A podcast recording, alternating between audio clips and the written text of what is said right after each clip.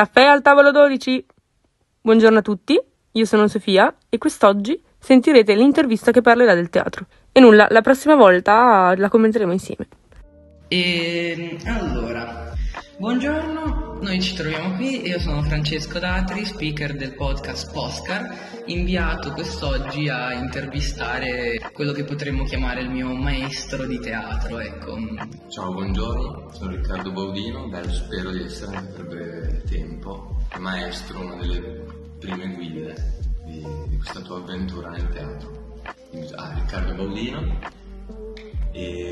classe 1986, e la mia passione per il teatro è nata fin da piccolo, eh, in maniera veramente molto giocosa, cosa che ricordo sempre per mantenere vivo no?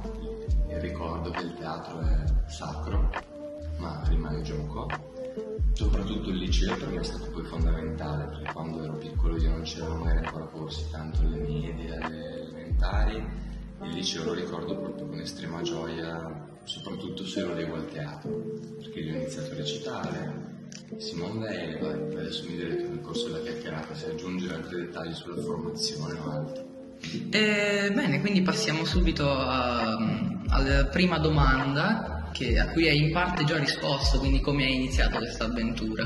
E poi volevo approfondire chiedendoti che studi hai fatto. Mi hai accennato hai fatto il Veil, quindi Sì. sei di parte. Esatto, sono di parte, sono un partigiano proprio al Veil. Comunque io il Veil ho iniziato a 16 anni perché eh, insomma per lavori di, di- di spostamenti di famiglia ci siamo ritrovati a Treviglio quando avevo 16 anni, avevo già iniziato a fare teatro a Genova, città dove avevo scelto di vivere, dove ero vivo, lì ho iniziato a fare un corso fuori dal liceo, trovandomi al liceo, poi grazie a una prof, al prof William Motti, partecipato subito al laboratorio di teatro, facevo già teatro anche fuori, con un altro gruppo che ancora esiste, che si chiama Tare Teatro di, Treviglio, e lì la mia passione è sempre più cresciuta, soprattutto in quegli anni lì.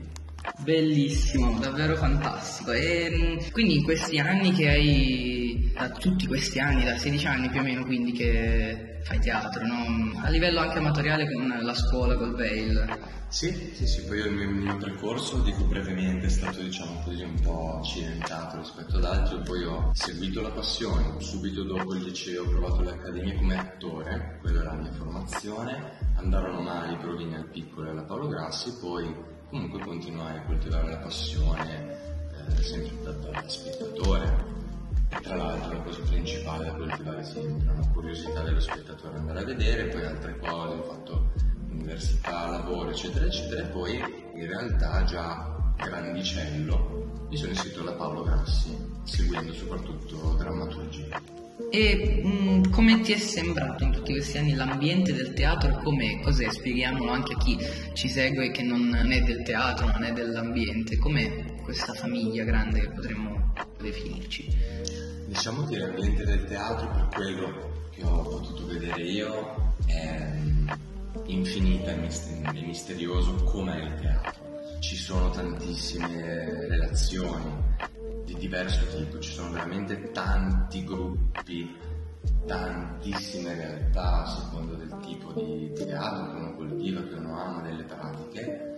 E la cosa che ho notato è che sarebbe molto bello parlare di famiglia come hai fatto tu adesso. È difficile perché ci sono anche tante divisioni, resta però soprattutto il legame profondo per chi lo ama, poi si va d'accordo, non si va d'accordo, no? eccetera, eccetera. C'è chi fa il mestiere a livelli, diciamo così, altissimi, blasonati, no? Nei teatri c'è chi lo fa eh, lavorando soprattutto magari nelle scuole a livello amatoriale, ma rimane una matrice comune. Quello che sento io, che mi sento di dire ora, è che bisogna lavorare tanto sul fatto di ritrovare una, un'unità, sia tra gruppi, magari non tutti, ma si capisce, no? Se Un po' di sfida fa sempre bene, no? sì, quando è sano, certo, certo, l'agone può essere assolutamente sano, quando non diventa una malattia, diciamo così, dell'ego per imporsi o per così, primeggiare e basta.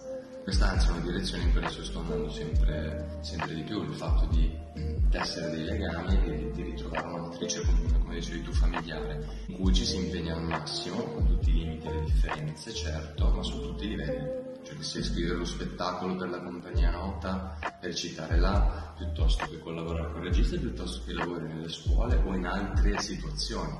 Ecco, proprio della scuola noi volevamo soprattutto parlare nelle prossime domande. Tu adesso ci stai, stai, facendo da un po' di anni eh, questo progetto del, del teatro al Veil. E, mh, prima di tutto tu l'hai già trovato, già esisteva quando sei venuto tu al Veil, questo progetto?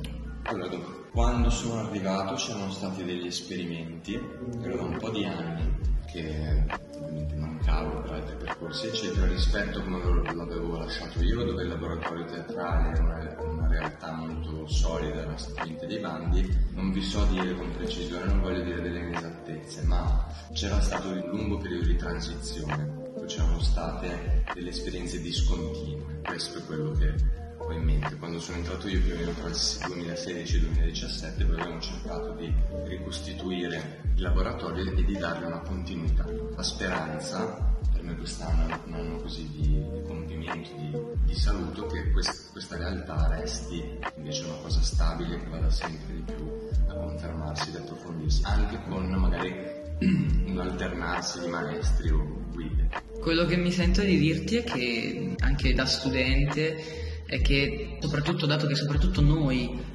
eh, dovremmo portare avanti questa speranza perché potrà esserci il maestro, potranno cambiare miliardi di maestri, ma se nessuno si iscrive non, non funziona. Quindi mi sento di dirti che quasi una promessa, ecco, che è quasi una promessa quella che ti faccio di portare avanti quello che è stata la tua ripresa del teatro. Passando avanti volevo chiederti come ti trovi a stare dall'altra parte, perché tu hai sempre lavorato mh, come attore, no? E come invece fare il maestro, insegnare, è un'esperienza che quando è iniziata e come l'hai presa, come ti sembra quella di insegnare a qualcuno come si recita, da zero?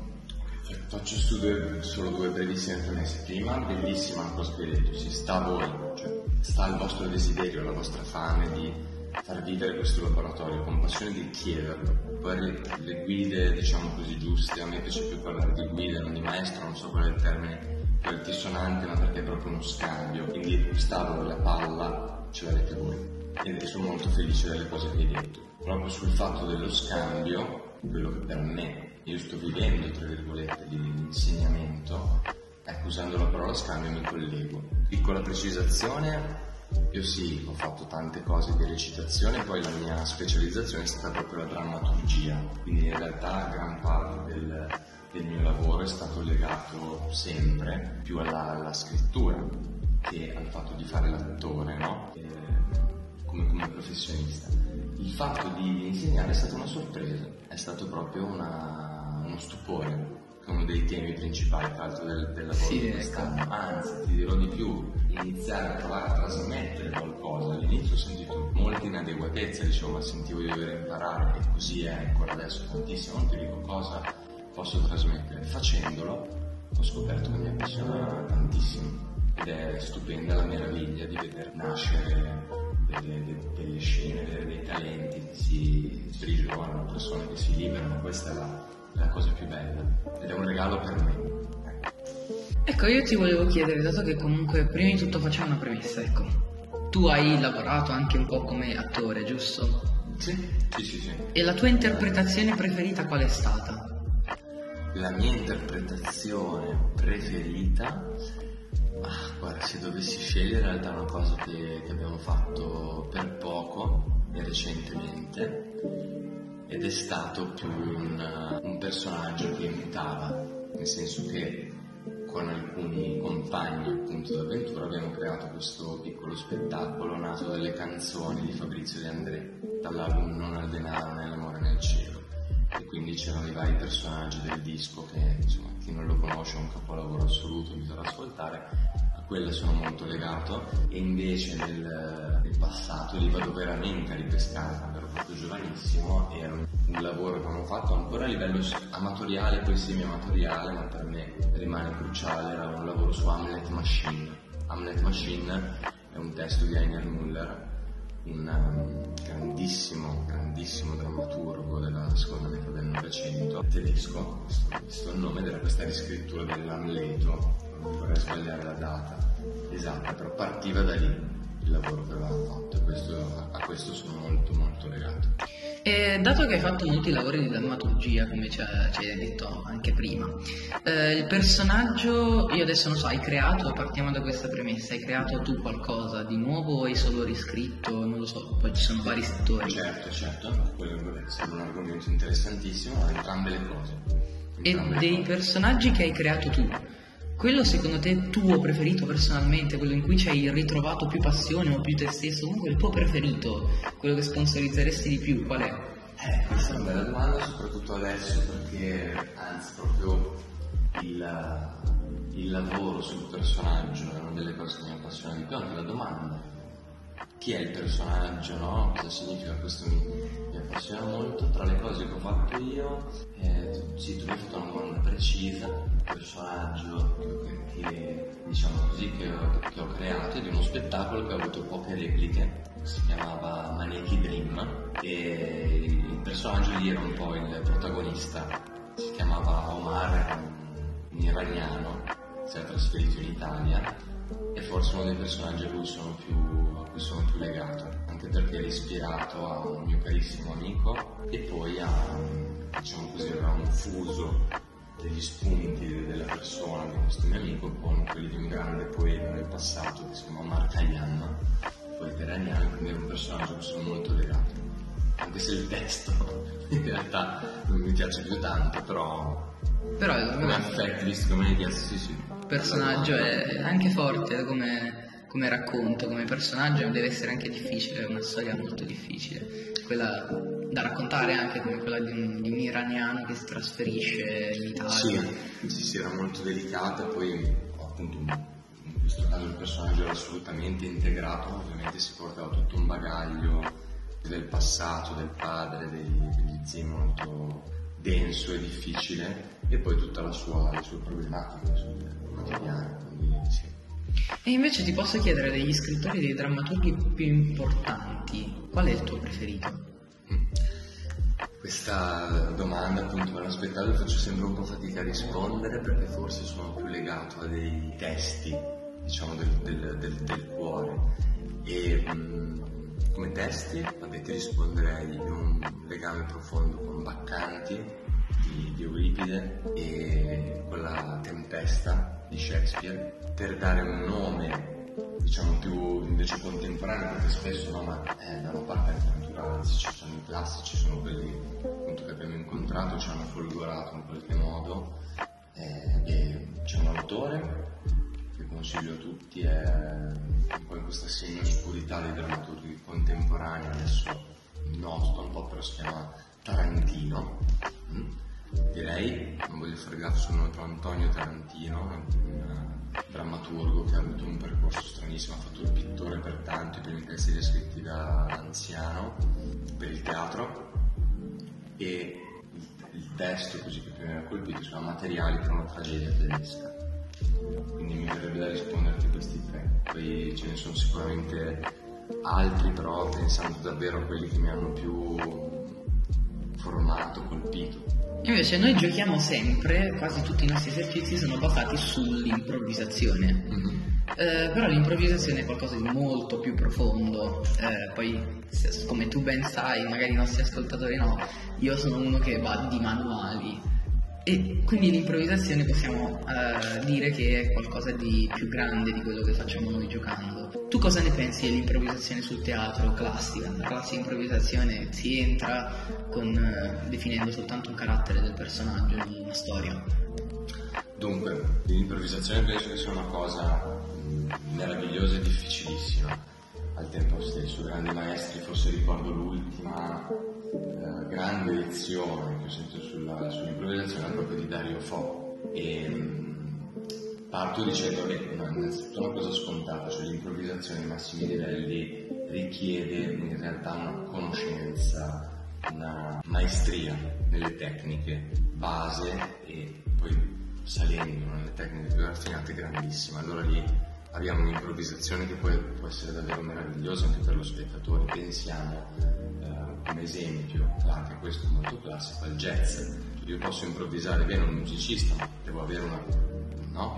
una conoscenza dei miei strumenti, di, di, tutte le melodie, delle varie possibilità enorme. Nel teatro quindi vuol dire il mio strumento sostanzialmente è il mio corpo, l'attore, quindi devo avere una grandissima conoscenza di quello, una grandissima conoscenza dei meccanismi, delle drammaturgici. Pensiamo eccellenza, non andare per l'improvvisazione, possiamo pensare alla commedia dell'arte. E la commedia dell'arte, per arrivare all'improvvisazione, vuol dire che noi abbiamo una conoscenza degli schemi base, del funzionamento della scena, della storia, dei rapporti col pubblico così grande, così stratificata che poi giochiamo all'improvviso. In realtà sostanzialmente rimettendo in gioco tutta una serie di, di tecniche, di strategie tipiche di momenti della storia, eccetera, e poi l'abilità ovviamente a farli con una grande inventiva. Questa è la base. Trovo che l'improvvisazione sia comunque poi un grande strumento anche, invece, diciamo così, in una fase di formazione, semplicemente per scoprire delle cose, dei materiali, per liberarsi dalla, da certi pregiudizi, da certi blocchi. E lo trovo una, uno strumento assolutamente straordinario. Non l'ho frequentato forse tantissimo, ma eh, dico in prima persona, ma anche dal punto di vista di, forse l'ho sperimentato più dal punto di vista della scrittura scenicamente. Dall'altra, quando tu c'è dall'altra parte invece, come tra virgolette guida, docente, l'ho sperimentato molto e lo trovo uno strumento straordinario anche in una fase assolutamente embrionale addirittura, anche prima di, di iniziare, quello sì. E tu da, da maestro, da guida, da, come, ti ispiri a qualcuno in particolare di, dei maestri, non so quanti maestri hai avuto, a chi ti ispiri molto? Dunque io sì, ho avuto la fortuna di, posso dire, di, di aver avuto dei maestri. E, puoi dire davvero un maestro è sempre, sempre, molto difficile, però penso sì di poterne dire almeno tre, mi viene da dire. E uno è sicuramente Antonio Natella, e il regista è stato recentemente direttore della Biennale di Venezia, uno dei più importanti registi italiani europei, e sicuramente per me lui è stato un maestro. Anche molto in questa direzione di combattere i pregiudizi, i giudizi e di avere al tempo stesso un lavoro estremamente rigoroso sul testo con gli attori. E un altro maestro che ho incontrato in accademia, da Paolo Grassi, sicuramente Renato Gabrielli, che abbiamo davanti a noi mentre chiacchieriamo questo scrivere per il teatro, un manualetto che consiglio a tutti, anche solo chi è proprio interessato, è molto sintetico ma è, lo trovo stupendo, è onesto, è chiaro, guida anche a delle questioni pratiche, ha una bibliografia molto ricca e può rimandare a mille spunti. Questo mi viene a dire senza nulla togliere, togliere ad altri, però per me sono stati proprio fondamentali. E anche Renata Molinari. Renata Molinari ho avuto la fortuna di incontrare in accademia prima della pensione, è stata la prima dramaturg donna italiana, dramaturg termine che richiederebbe una, un approfondimento sostanzialmente quindi diciamo non un'autrice ma una scrittrice che dedica se stessa al teatro e cerca di lavorare in simbiosi col regista per creare un'architettura coerente dello spettacolo. Anche lei. Poi mh, mm, ci sono i maestri mai conosciuti, letti, tra tutti invito Antonio Artaud a cercare questo grandissimo, grandissimo francese. E l'ultima cosa, ma lo faccio perché invece attualmente è un maestro che io sto studiando, sono degli spettacoli, lo sto intervistando a proposito a mia, a mia volta, nel senso che non si finisce mai, no? Si, si chiama Armando Punzo. Armando Punzo da 30 anni, più di 30 anni, lavora nel carcere della fortezza di Volterra e quindi fa teatro con i detenuti, li chiama detenuti attori e invito tutti gli ascoltatori a cercarlo perché è veramente una delle esperienze di teatro più belle.